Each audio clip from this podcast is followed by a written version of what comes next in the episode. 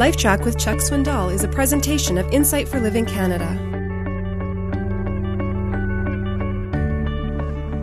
I was in an airport not long ago waiting for my plane, and I was browsing in the book rack, which unfortunately is constantly filled with the paperbacks of all sorts. And they were out of a particular one, and because it was so popular, it had the little name printed there, and someone came and asked for a copy. You know how they will have certain stacks where the same book will be put as it comes into stock. Well, this one was entitled The Sensuous Woman. While I was standing there browsing, trying to find something worth looking at, there were two, perhaps three different gals who came and asked for the book during that period of 30 or 40 minutes. I discover it's become a bestseller in our nation. And I asked the guy at the, the running the, the, the gal that was running the counter about the book. She said, "Oh yes, it's the science of seduction." What do you mean by that? She said, Well, it spells out in one, two, three fashion the steps involved in attracting a man. I said, You mean attracting him physically? She said, Yeah, is there any other way? I said, Yeah, as a matter of fact, there is. There is a science, there is a regular step by step process of learning how to appeal to the physical part of the man and how to handle it so that you become adept in your sensuality. I don't have a thing on this, but the world does. That's why I'm spending time on it tonight. I want our girls in our congregation and in the family of God that, that serve and minister to one another to be absolutely pure. My standard for you is as high as it can possibly be, right along with that of your godly parents.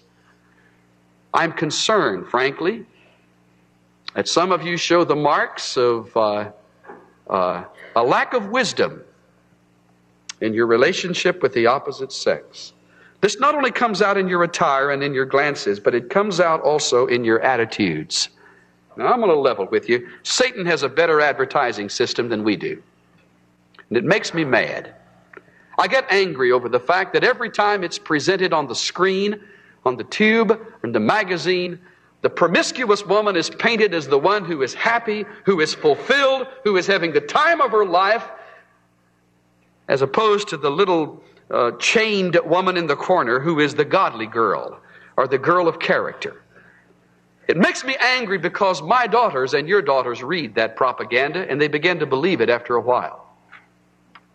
His system is such that he can present a lifestyle that is absolutely unworthy, unrewarding, as though it's the most beautiful life in the world. And undiscerning minds read it and see it and believe it so that they say, that's the way to be happy. And that's why I say it is the job of we who are, of us who are parents to say to our daughters, you excel them all when you are godly, when you are a girl of virtue. Sitting around with a group of Marines overseas a number of years ago, we were in the subject of girls. And I found it interesting that as we talked on the subject, and I think only four of us were Christians and about eight or nine of the other fellows were not, we talked, what do you want most in a wife? What is the one thing that you would love to find in your wife more than any other? You know what came out on top? Every one of us, without even wanting to agree on the subject, agreed upon it. We want a girl who is pure girl who is virtuous. Even the godless fella, when you press him in the corner, wants that. Let yourself be used by a fellow, and instantly he, uses, he loses respect for you. It happens time and time and time again because you've, re- you've been reduced to his level. And he doesn't really want that.